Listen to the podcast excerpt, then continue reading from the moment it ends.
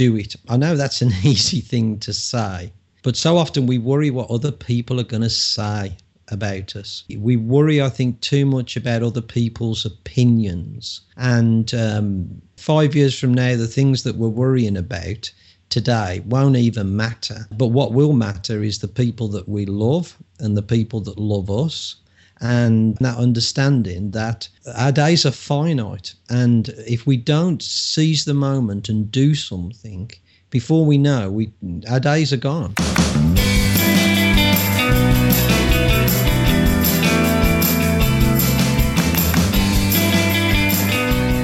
Peter Billingham is the artful speaker. He is a public speaker, speechwriter, author, surprisologist, visionary with many years of experience leading high-performing teams.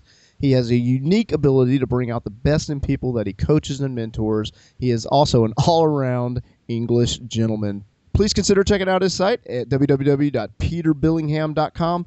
Peter, welcome to the show. Jared, thank you so much. It is wonderful to speak to Mr. Starve the Doubts Easily. But Jared, I've got a question I want to ask you. Uh-oh. What is the best concert you've ever been to? Well, that's convenient because I'm going to ask that same question to you. Is this conversation just between you and me? Because if it's between just you and me, I'll tell you that I once went to a Johnny Mathis concert. And if that's not bad enough, I actually once went to a Barry Manilow concert. And with the best of them, I got my lighter and I was singing Mandy as loud as I can. But being as nobody else knows this, it doesn't matter. If you want to really know, one of the best concerts that anybody can ever go to is to listen to a group that's called King Pleasure and the Biscuit Boys. Okay, I don't think any group that's got a name like King Pleasure and the Biscuit Boys has got to be good. And I love them. They're a swing band. They play a lot of jazz. They play a lot of old standards, but they are so fun to watch live. They are excellent. You can find them on the internet if you look around, and they're just fantastic. Peter, do you consider yourself guilty of being a English or British music snob? Totally. What do you expect? The best music in the world comes from England. Let me just say, if we compare the Beatles with the Osmonds, where are we going to go? I mean, what else can we say? You could go into the rock world, and there's just group after group. The Rolling Stones, Led Zeppelin, you name it. Compare that with Spinal Tap. Where are we going? Obviously, I'm an English music snob, but rightfully so. I don't know anyone in their right mind who would try to compare the Beatles to the Osmonds, so that'd be an interesting conversation. So, Peter, if you were to play a character on the show Downton Abbey, who would you play and why? Oh, that's a good one. I'd be the gamekeeper out in the fields, poaching. When nobody's around, first thing in the morning, I'd have me two dogs and me shotgun under the arm, and I'd be out in the fields poaching the rabbits from the gamekeeper next door. That's what I'd be doing. But obviously, everybody in England lives still like that today. I mean, I've got a chauffeur and I've got two butlers and I've got a maid in the kitchen. That's just normal life for everybody in England. Nothing's changed. Would you hire Mosley?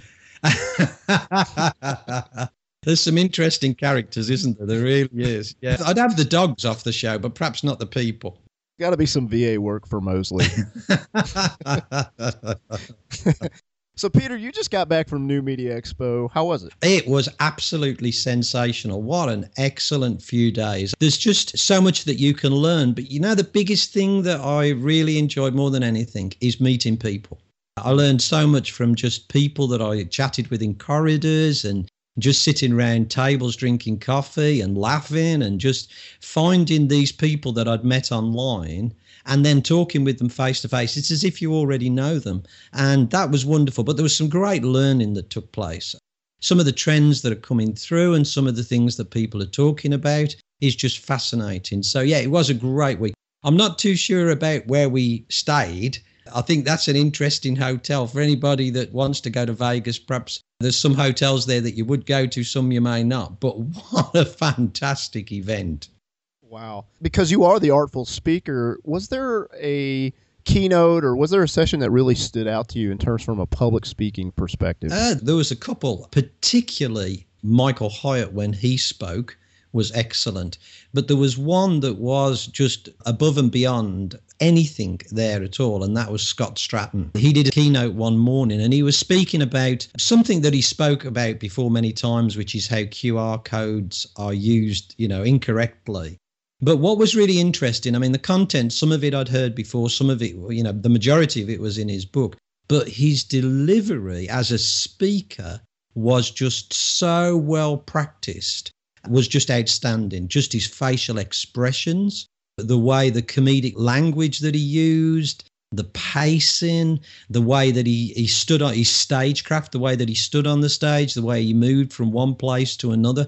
For anybody who wants a masterclass in public speaking, that was the session. What strikes you more than anything else is he knew his material above everything else. He didn't need any props. He didn't need anything else. His slides were very simple, and it didn't matter because the content of his speech he knew, and he delivered it with such enthusiasm and passion. You could listen to the same speech again tomorrow and you would still be enthralled because he put the time in rehearsal, and it was just obvious to see. It was outstanding.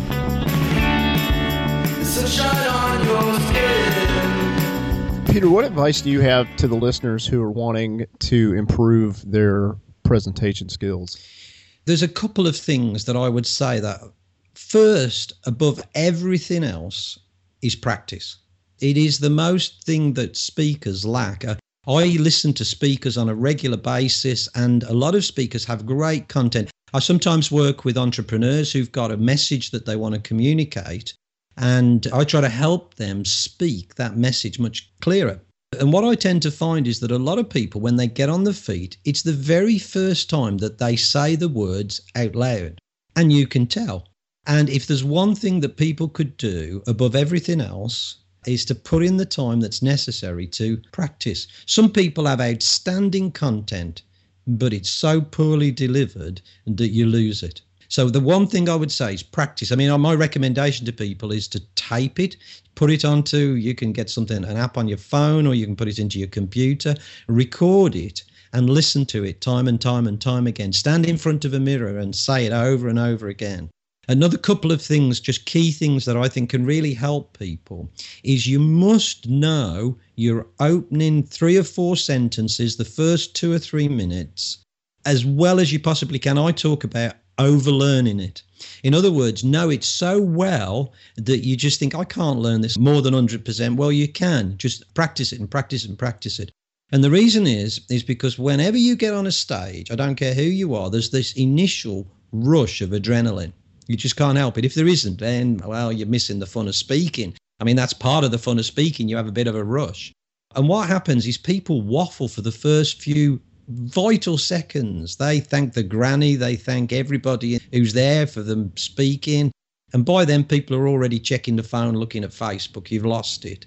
So you need to know your first 2 or 3 minutes so that when that rush of adrenaline comes, it doesn't matter. You know those words so well, you can go straight into it. Don't mess around thanking everybody. Just come out with a good quote or a good statistic or something that grabs people by the throat, grabs their attention, and then you've got a chance of keeping it. Because if you don't get it in those first few seconds, honestly, Jared, forget it. You're going to lose people very, very quickly. Peter, what are some things that you've done in the past? You've done a lot of presentations. What are some attention grabbers that you've used? For people who are developing this skill, when you open a speech, some attention grabbers that you can use are perhaps an alarming statistic or maybe a very powerful quote that you could use. For me, I've used a lot of props, and that always causes a surprise for people. I've put Hessian sacks on a stage and told people it was a snake in the bag when I was talking about fear. And as I sort of mentioned, well, you know, people fear lots of things. And one of the things lots of people fear is snakes. And I brought a snake with me today. You could feel the tension in the room rise. And what I'd done, I'd got this bag tied with a little bit of fishing line. And at a given moment, somebody yanked on this piece of fishing line and the bag jumped off the stage into the front row. Well, you should have seen the people just want to leave that building. They were up and out of seats like anything. And what I did was went and fetched this bag and opened it up, and inside was a piece of hosepipe. And I was actually talking about fear. Fear strangles us. Fear can prevent us from living a life of fulfillment because we fear these things. And often we fear things that aren't real. And what I was trying to explain in that, you know, your emotion feels the same, but actually it's not real. You're fearing something that's not going to happen. And so I used that one time I was talking about how each of us are individuals and how we're shaped with different abilities and skills. And I got a potter to come on the stage, and I put a potter, and she got a potter's wheel, and she, all the time that I was speaking, she sat next to me. And as I was speaking about the way that we're individually shaped, she created from this lump of clay this most beautiful vase. So there's lots of things you can do, like to raise your game when you're presenting. Sure. Peter, I want to switch gears just a little bit. You and I have been friends now for several months, and you did something very nice for me at the end of last year. You actually sent me a book by Donald Miller, and it's A Million Miles in a Thousand Years. And that book I read in one evening, and it really had an awesome impact on me. And I just wanted to have you share for a little bit, how did you come across that book, and what is that book, what has the message of that book done for you? Okay, I actually recently tweeted about that and said of all the books I've read, that would be in the top 5 of all books I've ever read. I came across the book, like you do with lots of things, almost by accident. I'd read a book by Donald Miller that was called Blue Like Jazz many years ago. And I just liked his writing style. I'd been looking online of some of the stuff he does with a thing called Storyline, which is a conference that Donald Miller does. And I just noticed the title of this book. And I love books. I'm a book addict. You know, if I went to one of these support groups, I'd say, my name is Peter Billingham and I'm a book addict. I can't resist buying books. I buy lots of books. And I just saw it, thought, this is book. And from the opening lines, I was captivated by this book. It's just an amazing book. And in it, Donald Miller talks about a group of filmmakers who wanted to turn Blue Like Jazz into a movie. And the book is about that process. And they meet him and they sort of say to him, you know, Donald, if we're going to get this character in this book for this film, we need to do something with his life because his life's boring. And of course, Donald was a bit upset by that. My life's not boring. And the more that he understood it, the more that he realized it was. And he went on a search to investigate, what does story mean? How does a story work? How do you have characters? How do you have a plot? And what happens with an inciting incident? And he decides to put that same skills, asks the question, is it possible to write a better story with your life? And it's just a fascinating book. It takes you from hysterics to tears to inspiration to challenges. It's amazing. And it's been a really, I suppose for me, it's been one of those books that has been a turning point in my life from when I read it.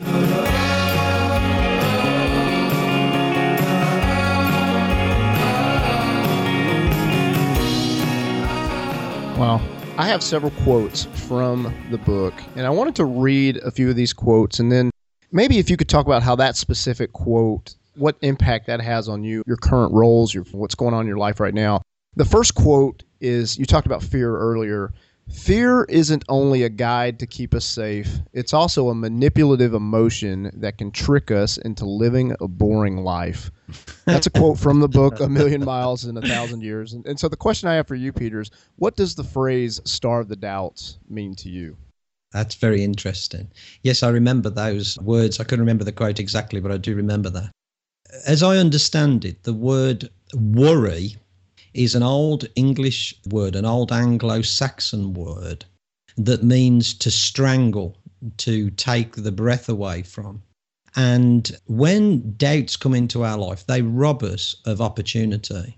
They rob us of hope. They rob us of the belief that actually tomorrow could be different. And I know that there are, for many people in the world, circumstances which they are out of their control, and maybe tomorrow won't be different. But for those of us who perhaps live in the Western world, we have tremendous hope about how tomorrow can change.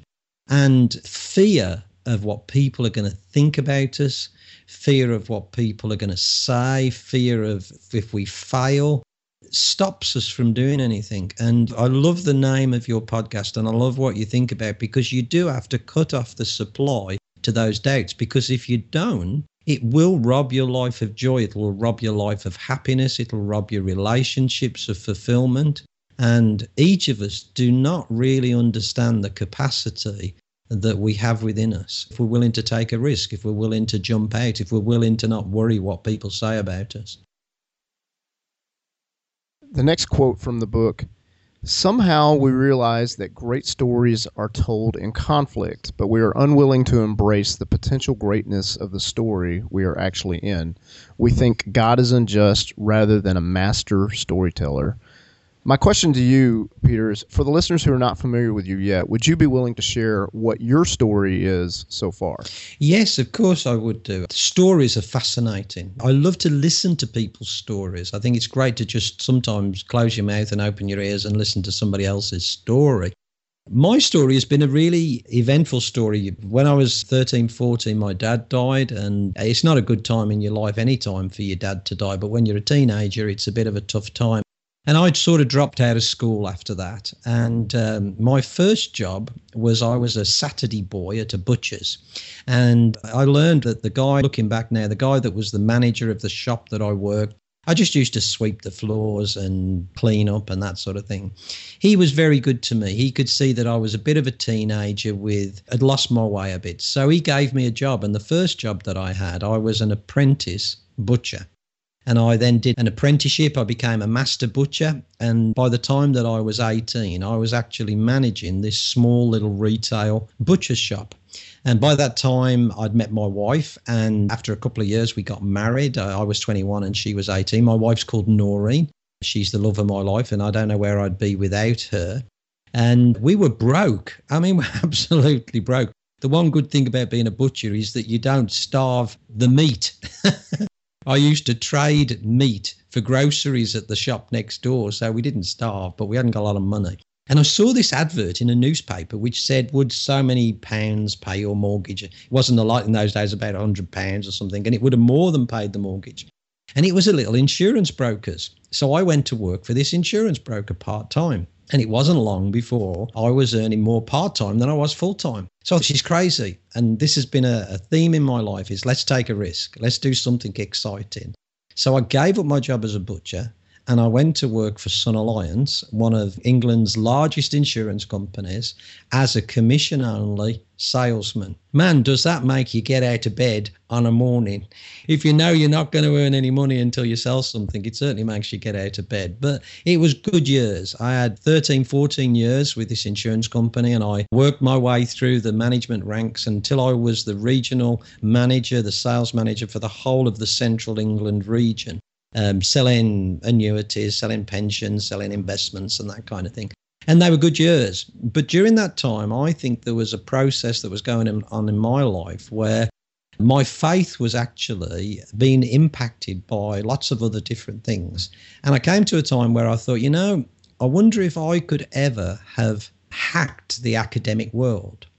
Whether I could ever have done it, because I left school with no qualifications. I'd got business qualifications by then. I'd got financial planning qualifications, but I hadn't got any academic qualifications. So I thought, again, let's do something crazy. Let's go to university.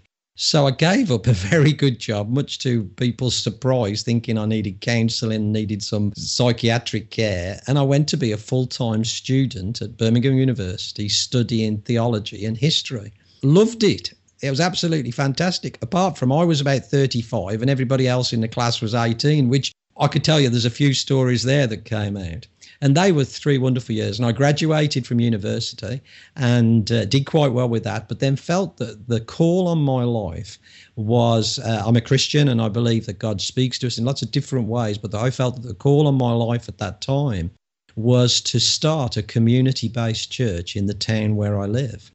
So my wife and I, from scratch, started a brand new church.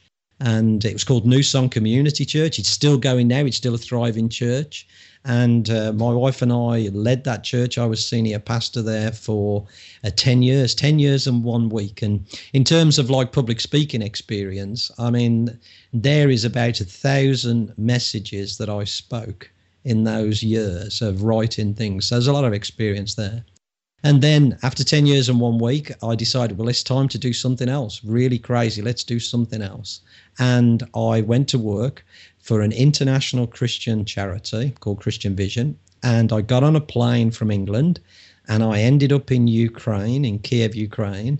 And my job was to set up a regional location, Russian-speaking regional location. And that's what I've been doing for the last 7 years. And now we have 50 staff there. We've got internet television channels, internet radio channels, and orphan projects and street kids projects. It's been an amazing journey. I have lived such a blessed life. I really have. Whoa!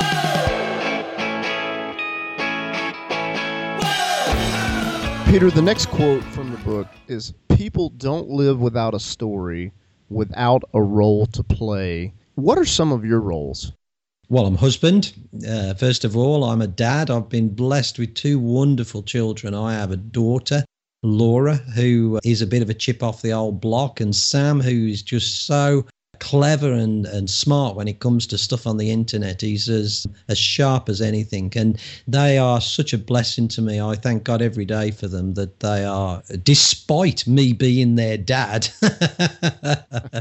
they've actually turned out okay. Maybe they might say, well, sometime in the future we'll send you the counselling bills, Dad. I don't know.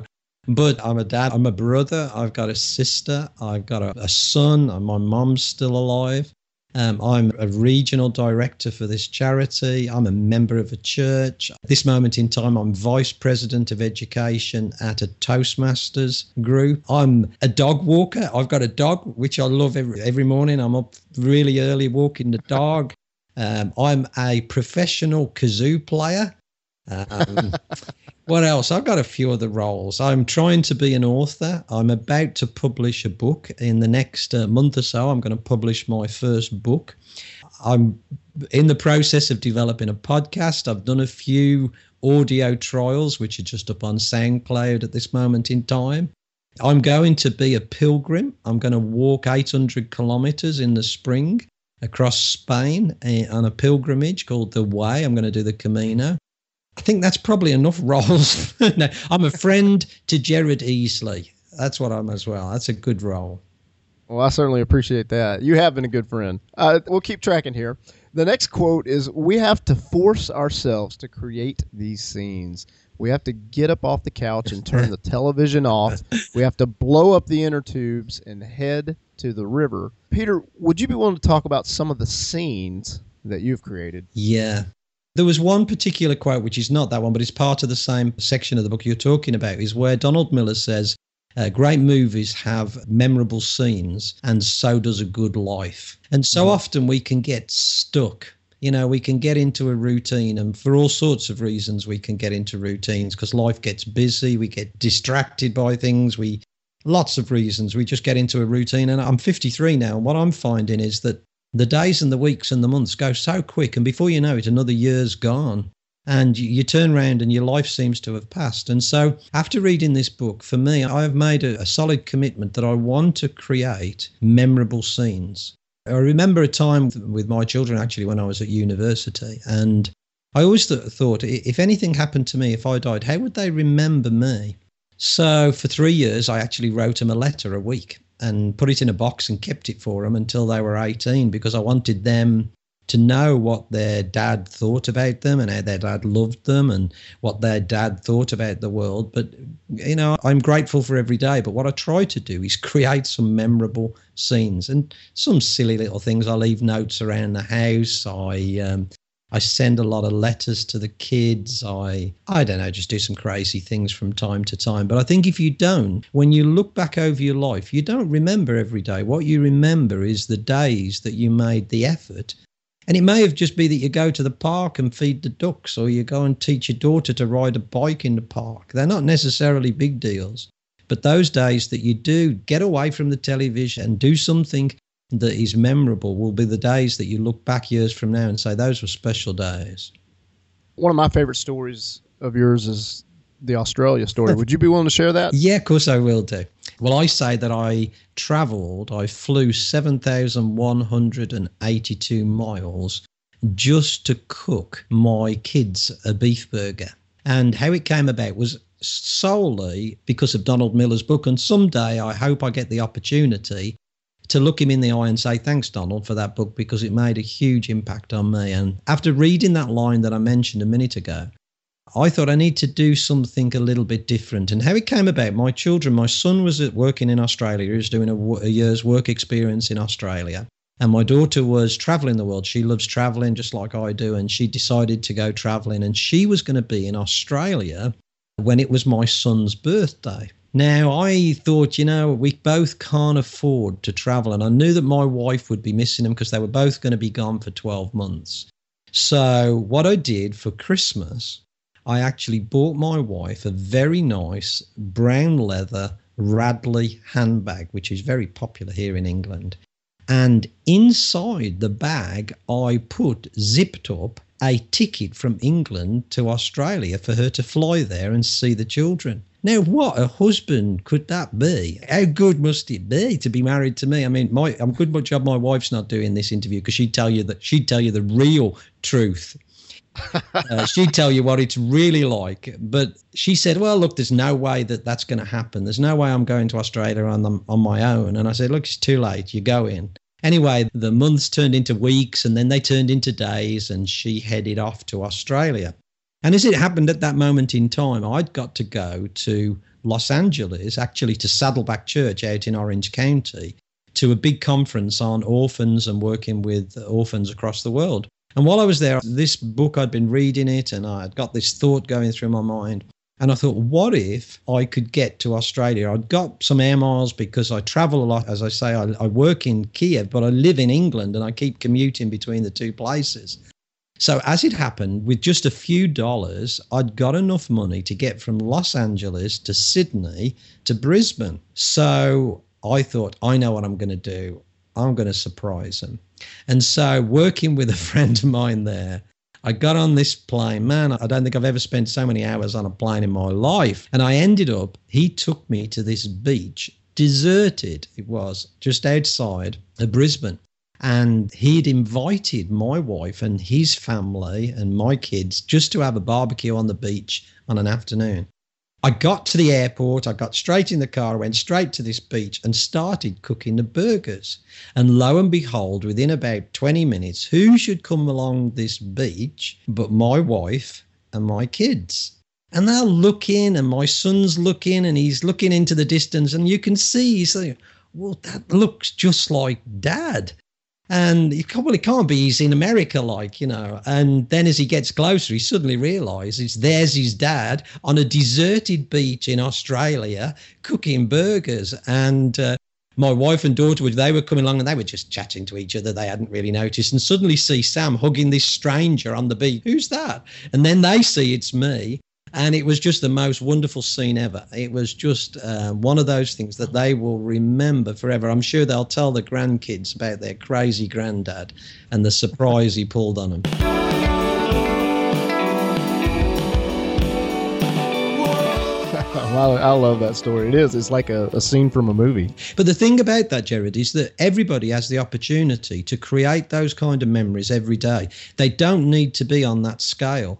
It can be the simple thing of writing a message to say that you love somebody, that you're grateful for them, sticking it on the visor in the car, putting it in the handbag. It can be putting a message in your kid's lunchbox. It doesn't need to be big things. It can be saying, instead of just doing the normal thing on Saturday, like going to the shopping mall, let's go and do something crazy. Let's go and walk somewhere. Let's go and do something different. Let's have tea this week and all wear stupid hats. You know, those, the things that you do actually aren't, you don't need to spend a lot of money to do things. It's actually saying, let's make a moment memorable. And that can be done in lots of different ways. And everybody can do that. And I would strongly encourage the people that listen to your podcast to realize, you know, time is very precious. And unless we act on things today, we don't know whether we've got tomorrow. And so we can't put these things off. We have to make memorable moments today. Well said. You know, I recently watched the movie Saving Mr. Banks. I don't know if you've seen that or not. I have.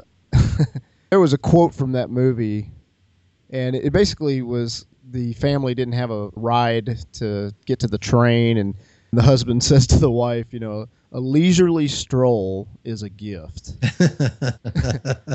and then, of course, it's kind of a, you know, a joke, meaning, hey, we're walking. But at the same time, there was just something to that statement. It really is. A leisurely stroll is a gift. And how many opportunities are people missing? And I mean, that film has got many different layers. But what I like about the dad in that film, I mean, there's like all of us, you know, we're not all perfect. There's faults in all of us. But what he did was he was willing to go out in the fields with his daughter and act and play and be with her when really maybe he could have been doing some other things. And though she remembered some of the difficult times, what she did remember was the times he took her out on the horse, the times he played with her, the times he acted in front of her. And yeah, she did remember some of the tough times, but she also remembered some of those other memorable scenes as well. Yeah. Peter, what encouragement do you offer to the listeners who want to tell a better story with their life? First of all, I would say do it. I know that's an easy thing to say.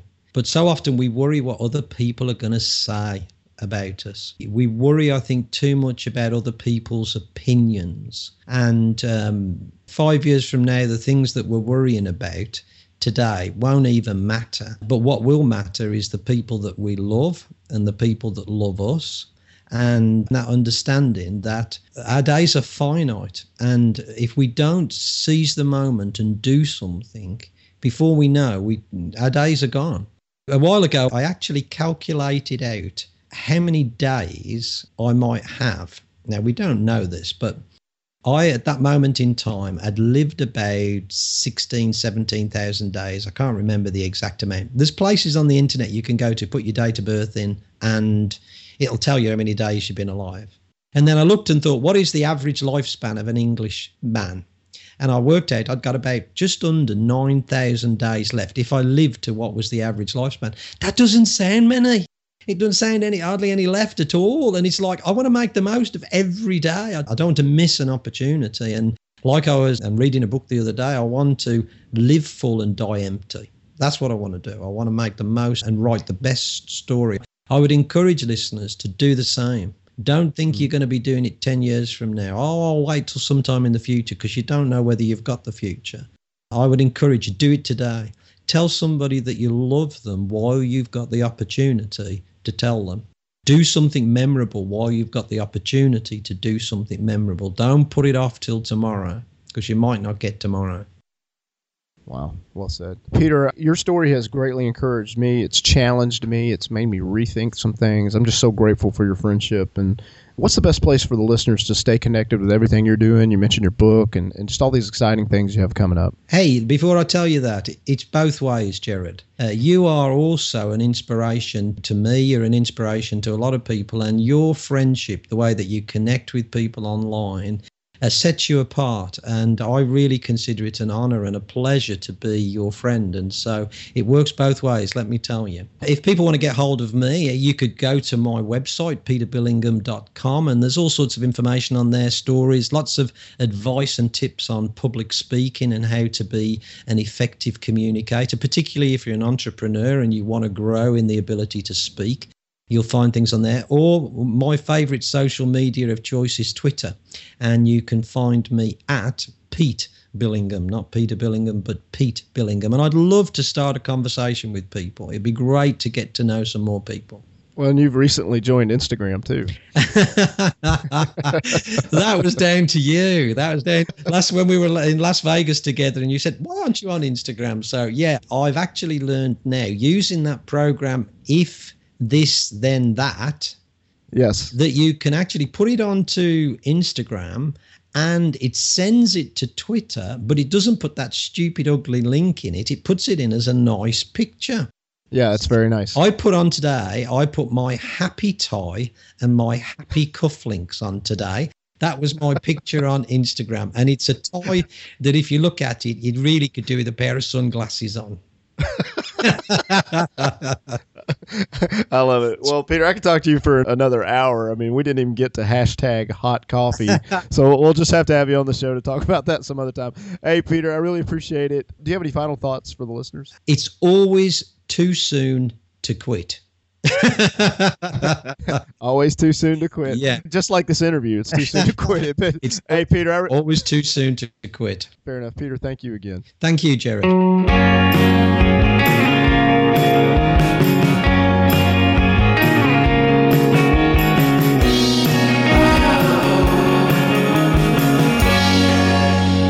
Tell somebody that you love them while you've got the opportunity to tell them. Do something memorable while you've got the opportunity to do something memorable. Don't put it off till tomorrow, because you might not get tomorrow.